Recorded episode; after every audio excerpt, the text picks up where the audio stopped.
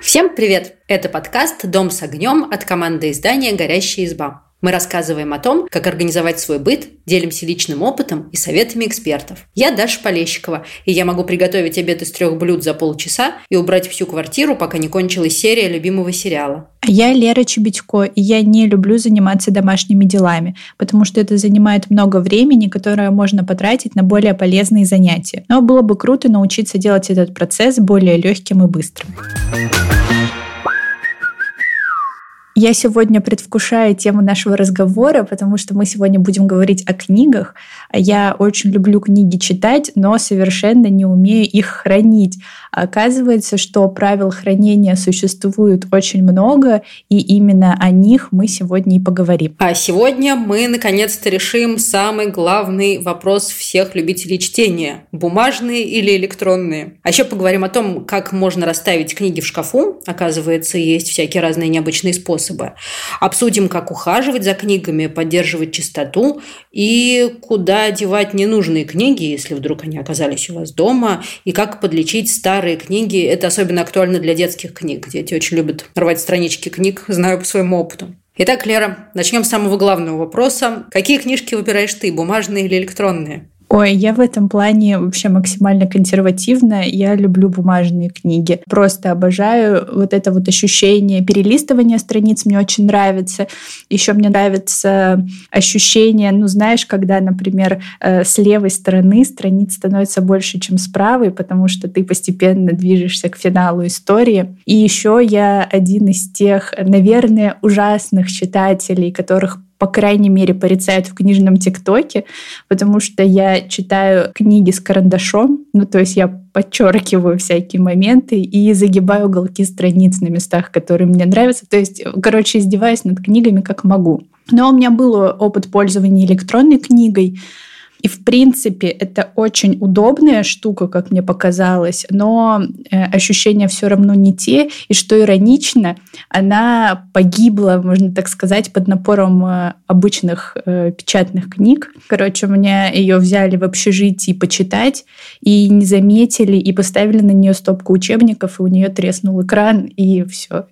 И наша с ней дружба, наша с ней история закончилась. А ты какие книги больше любишь, электронные или печатные? Слушай, я прям под впечатлением вот этой символичной истории нахожусь, даже сложно отвечать на следующий вопрос. Ну, конечно, я люблю бумажные книжки, вот это вот хруст обложечки. А я, кстати говоря, очень люблю старые книги. Я разделяю твое мнение в том смысле, что мне кажется, что книги для людей, а не люди для книг, и я их совершенно не берегу. И люблю, когда в книгах есть такие следы чтения, что видно, кто-то это читал для тебя, там, капля чая, вот это вот все. Я хотела похоронить эту историю до середины выпуска, но уж ладно, расскажу сразу. У меня есть типичная история про то, как я однажды уронила томик «Войны и мира» в ванну. Я читала в ванной, он вылетел мне из рук и сделала из одного тома два по толщине. А в конце выпуска мы расскажем, как с этим можно бороться, потому что, оказывается, даже такую книгу можно реанимировать. Так что слушайте нас до конца, дорогие слушатели. А но, э, возвращаясь к вопросу, электронные книжки я тоже люблю, потому что мне кажется, что это очень удобно когда книжка всегда под рукой, например, в телефоне. Я люблю читать в транспорте, я люблю читать в очереди.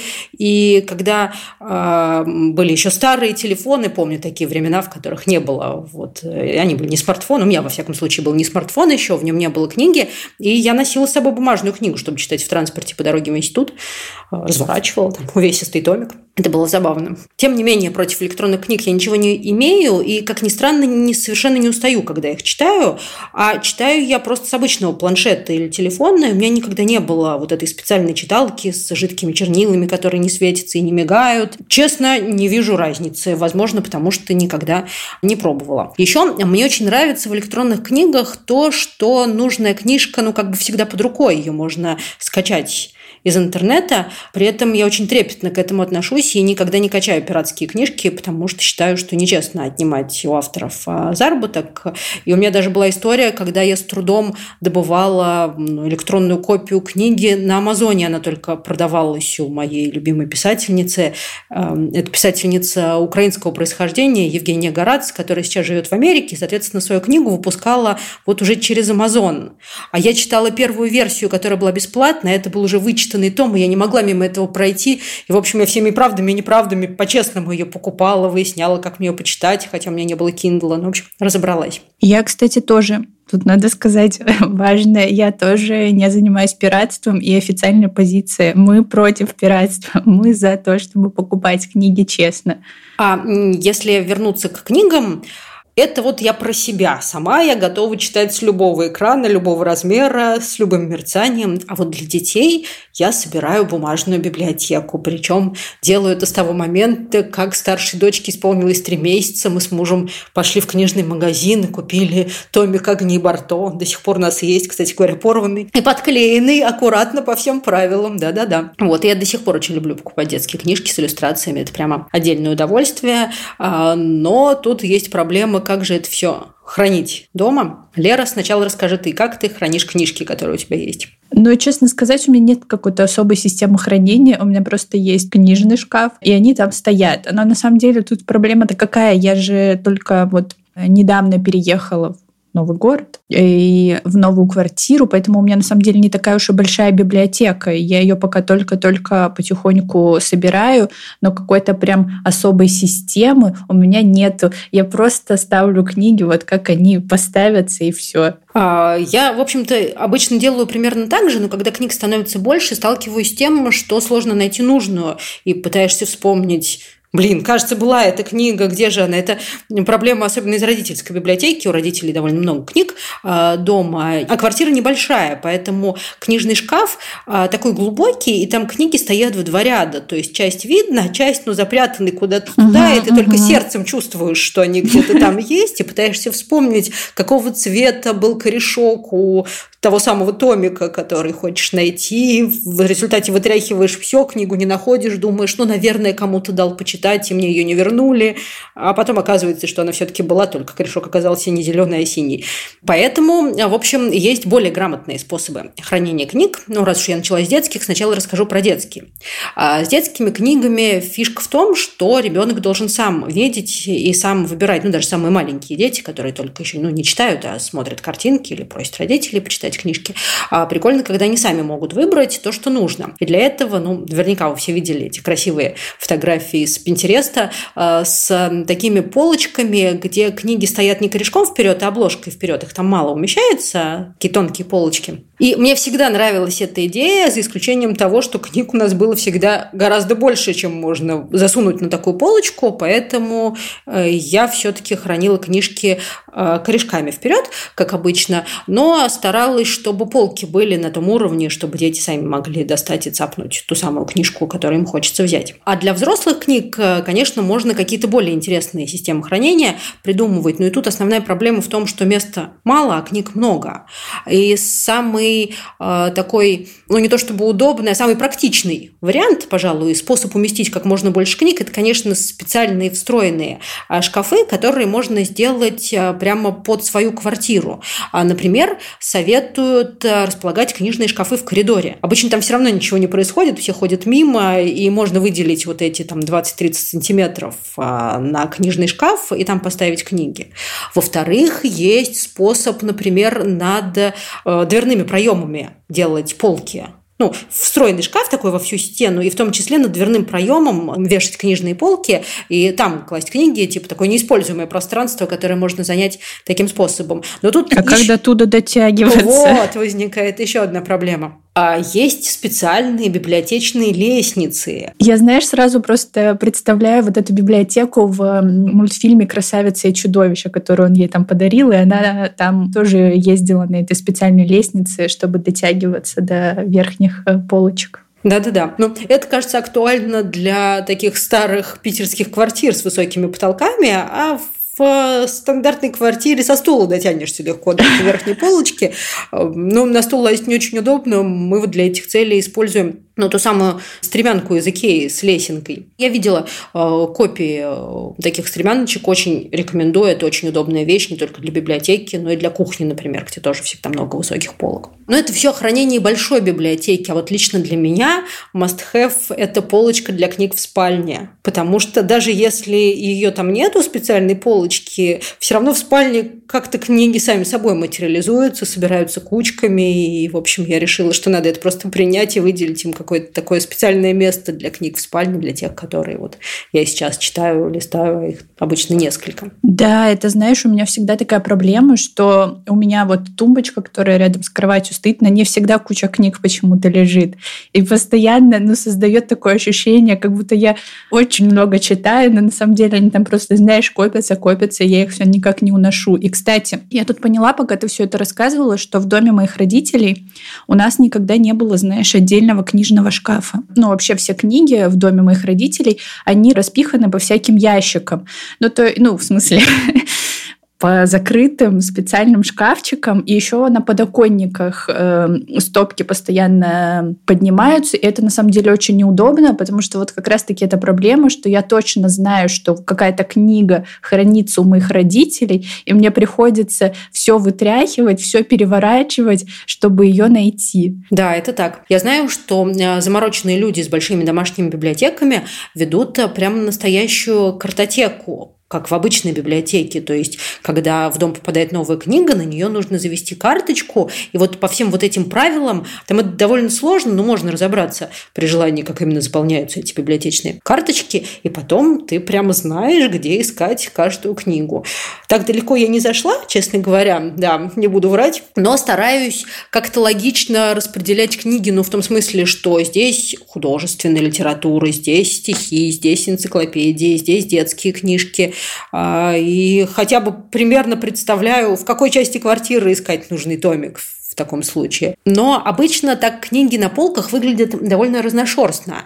И я знаю, что есть способы а, сделать ну, книжные шкафы не только такими практичными и удобными, но и красивыми. Например, у одной блогерши видела, что она расставляет книжки по цвету корешка. Ну, то есть на одной полочке зеленые, на другой там желтенькие. Действительно очень красиво выглядит, прям очень клево. Но тут я не понимаю, у меня, например, есть ну, какие-то собрания сочинений или несколько томов какого-то произведения, там, ну, того же Гарри Поттера, и у них разного цвета корешки. И получается, что по этой логике я должна их расставить по разным местам, а это мне не нравится.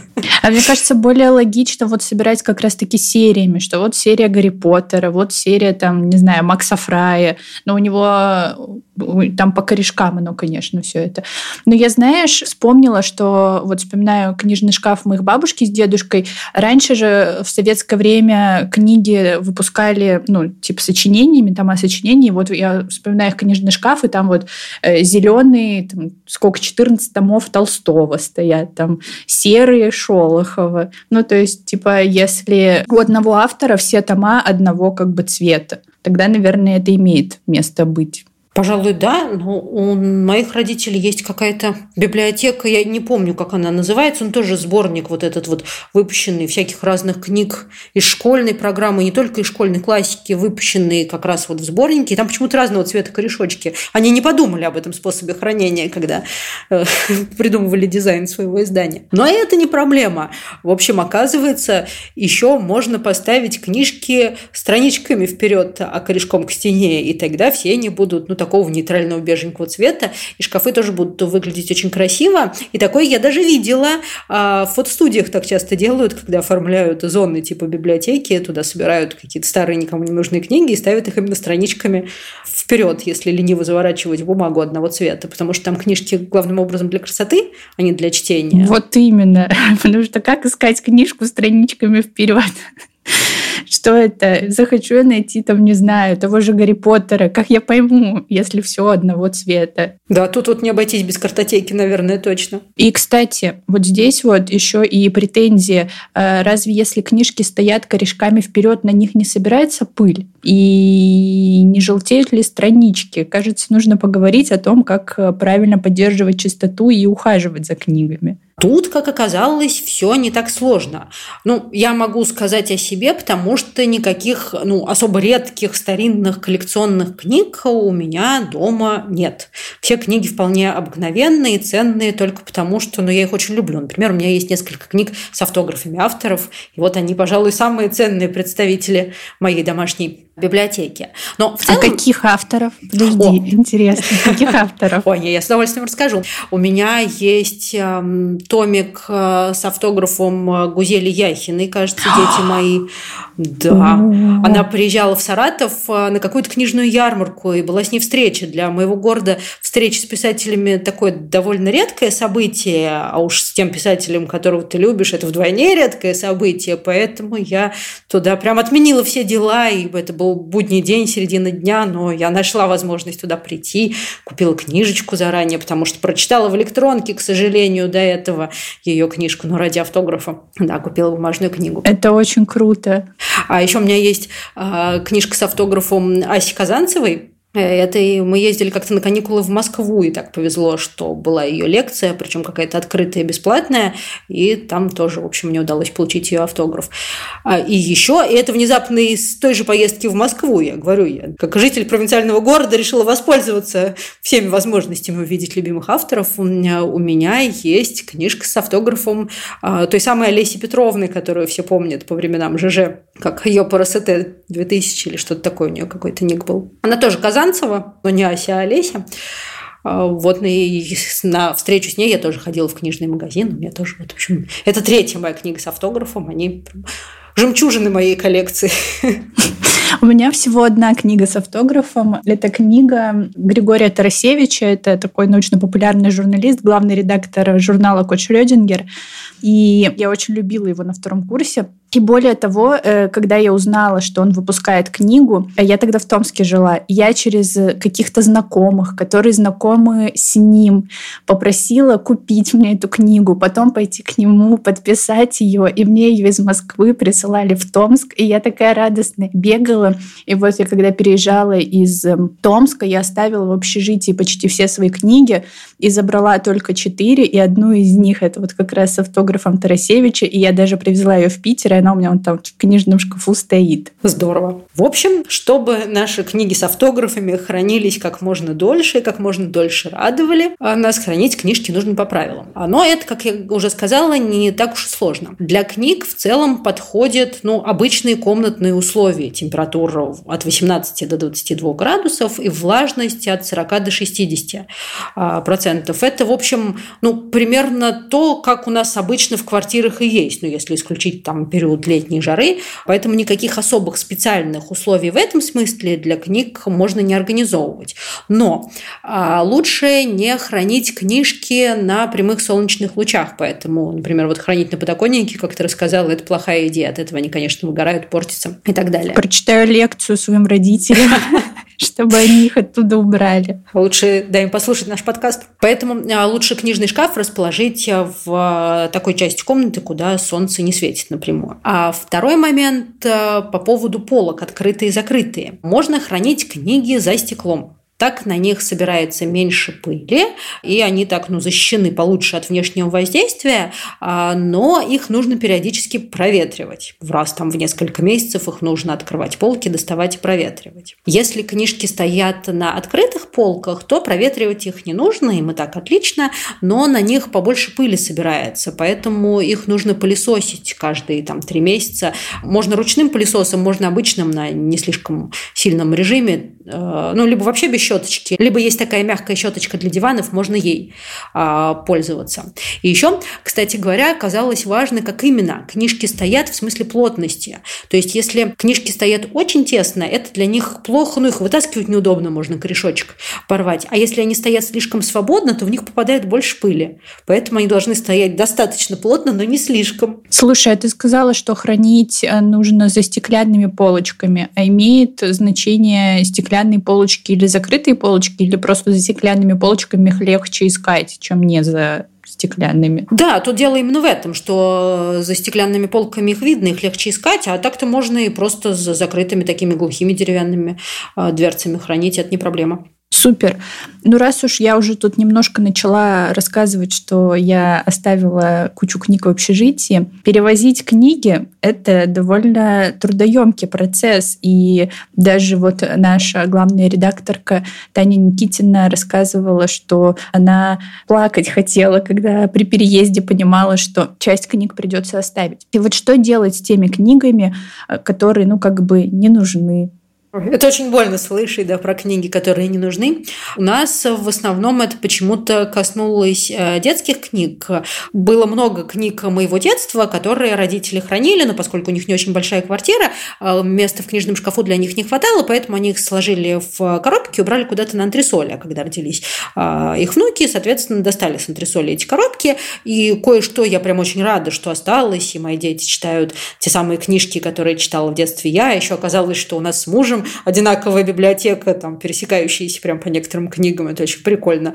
И теперь у нас задвоенные некоторые экземпляры, но мы их никуда не деваем, мы их храним. Они просто там, ну, например, дома и у бабушки. Это правда очень круто. Я обожаю приезжать к моим бабушке с дедушкой в Казахстан. Вот у них там этот книжный шкаф. И меня еще вызывает трепет внутри вот это ощущение, что это книги, которые читала моя мама что она по ним готовилась к урокам литературы. Это же так круто. Это очень прикольно. Но, тем не менее, часть книг оказалась, ну, либо задвоенными, у нас там оказалось более какое-то приличное издание, либо еще что-то. В общем, лишние оказались некоторые книги. Стало ясно, что э, хранить их дальше смысла не имеет. И мы их по большей части отнесли в ближайшую детскую библиотеку. Их там с радостью приняли, наша библиотека принимает в дар книги. Не уверена, что это делают все библиотеки, но можно узнать в ближайшей библиотеке, причем не только детской, но и взрослой. Не знаю, как в более крупных городах, а в Саратове у районных библиотек не слишком хорошее сейчас финансирование. То есть у них, конечно, есть новые книги, но они закупают э, какие-то современные издания, но не в очень большом количестве. Есть центральная детская библиотека, в которой прям все отлично, и можно взять очень хорошие современные книжки. А районные, ну так попроще, поэтому, честно говоря, они рады книгам и берут с удовольствием. Но помимо этого есть, например, учебная литература, которая устарела и уже точно никому не понадобится и не нужна ни в библиотеках, и не дома ее хранить не хочется, а ее мы сдали в макулатуру в переработку. За это даже дают какую-то денежку, но какую-то очень небольшую, поэтому не ради денег, ради Я тоже часть своих книг э, когда-то отдала в как раз-таки районную библиотеку, которую, кстати, посещала в детстве. Я вот сейчас поняла, что школьной библиотеки мне было недостаточно, и я ходила в районную библиотеку еще тоже, не знаю зачем, почему. А потом э, я, короче, просрочила книгу, и мне было стыдно, и я с тех пор больше туда не возвращалась. И мне стыдно до сих пор. Но сейчас я уже, наверное, книгами из библиотеки не пользуюсь. А ты ходишь по библиотекам сейчас? А, надо сказать, да, и в первую очередь как раз за детскими книжками, хотя взрослые по дороге тоже иногда цапаю. Был такой период, когда ну, у меня у детей разница три года, соответственно, ну, когда там им было 2 и 5, вот примерно в таком возрасте, а, есть сейчас современные, да и не только современные, много книжек с картинками, ну, грубо говоря, где одно стихотворение по строчке на каждой странице, ну и картинка. И ты ее читаешь за 15 минут. И какие-то мы, конечно, ну, покупали, они у нас дома, это любимые книжки, но купить все, что хотелось прочитать, и, и классику, и современное, если учесть, что книжка на 15 минут, и все было невозможно. Поэтому мы записались в библиотеку. Благо, мы живем недалеко как раз вот от центральной библиотеки города, э, где большой выбор современных книг, и мы часто там брали книжки, активно их читали, и это было прикольно. А сейчас дети уже сами ходят в библиотеку, которая поближе и недалеко от школы, когда что-то на уроках задают такое, чего у нас нет. Потому что, хотя я так с любовью собирала библиотеку а, детскую и покупаю детские книжки с большим удовольствием, но у нас есть много всякого современного, и часто нету того, что сдают на уроках литературы. Это проблема. Поэтому приходится брать книжки там. А и заходя с детьми туда, я иногда и себе беру книжки в библиотеках. В общем, ничего не имею против, и кажется, что это очень удобно. Кстати, именно библиотечные книжки я часто лечу и заклеиваю, потому что в детских библиотеках часто бывают такие подранные книжки с износившимися а, корешками. И а, сначала я заклеивала, ну, как придется, честно говоря, удобнее всего казалось сделать широким прозрачным скотчем. Но потом я полезла в интернет, чтобы изучить этот вопрос, и оказалось, что я делала все неправильно. И вот именно скотчем заклеивать книги нельзя, потому что а, клей а на скотче желтеет, разъедает краску и может появляться плесень. То есть в долгосрочной перспективе это не очень хороший метод. Ужас какой. Я об этом даже не знала. Мне вообще всегда казалось, что книги скотчем заклеивают. Ну вот. Оказалось, что, в общем, бывает специальная прозрачная лента для склейки денег. Она там как-то хитрее сделана, у нее правильный клей, но, честно скажу, мне такая не попадалась. А, поэтому лучше всего заклеивать книги клеем ПВА или суперклеем. Например, если отодралась обложка, такое часто бывает, а, лучше вырезать не полосочку, а прям а, ну, плотную бумагу размером с целый форзац и аккуратно клеем ПВА ее приклеить. Суперклей им можно прямо пропитать, например, обложку, чтобы она стала жестче. Это актуально, если родная обложка потерялась, тогда можно, ну, например, в интернете скачать фотографию с этой обложкой, распечатать ее на бумаге поплотнее. И если вот обработать ее суперклеем, то она будет прям такая плотненькая практически. Такая, какая была. Ты имеешь в виду прям полностью залить э, вот этот Ну, вот... кисточкой промазать, да, не залить уж mm-hmm. это, но кисточкой промазать, да, а, можно. Тонкие книжки, если развалились, а, можно собрать а, кольцами для скраббукинга заново. А еще возвращаемся к тому, о чем мы говорили в начале выпуска, о моем томике «Войны и мира», который превратился в два томика. В общем, оказалось, что это распространенная проблема, когда книга промокла по каким-то причинам, попала под дождь, на нее там что-то пролили, а ее нужно не слишком горячим утюгом прогладить странички, но только не напрямую, а через еще лист бумаги. Я, честно говоря, так делала в детстве с тетрадками, которые там сильно мялись. Меня мама научила, что можно так тетрадку выпрямить, если ее прогладить через бумажку. В общем, книгу тоже можно прогладить через бумажку, а потом положить под пресс, например, под несколько тяжелых книг, и она будет как новенькая. Ты проглаживала целый том «Войны и мира», каждую страничку.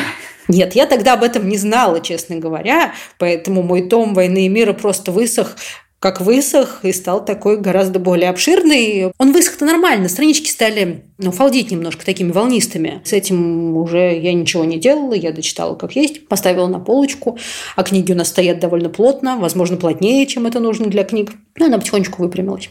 А почему она превратилась в два тома? Она порвалась? Нет, она стала широкой просто очень. Она а, была ты имеешь в виду в два... Я думала, что просто на две части разделилась. Не, я быстро ее выхватила из воды. Вот, просто она, да, распухла от воды и стала очень широкой и объемной. Но потом высохла, и, в общем, нет, она даже не порвалась, и вполне можно было читать дальше. Страницы не слиплись, как ни странно. Чернила не растеклись? Нет. Это была надежная старая печать. Это была какая-то даже не моя еще, мамина книжка, поэтому могу сказать, что это была старая советская надежная печать. Ну, кстати, да, потому что вот, например, у меня есть пару книжек, в которых просто проводишь пальцем и чернила размазываются. Ну, современных я имею в виду.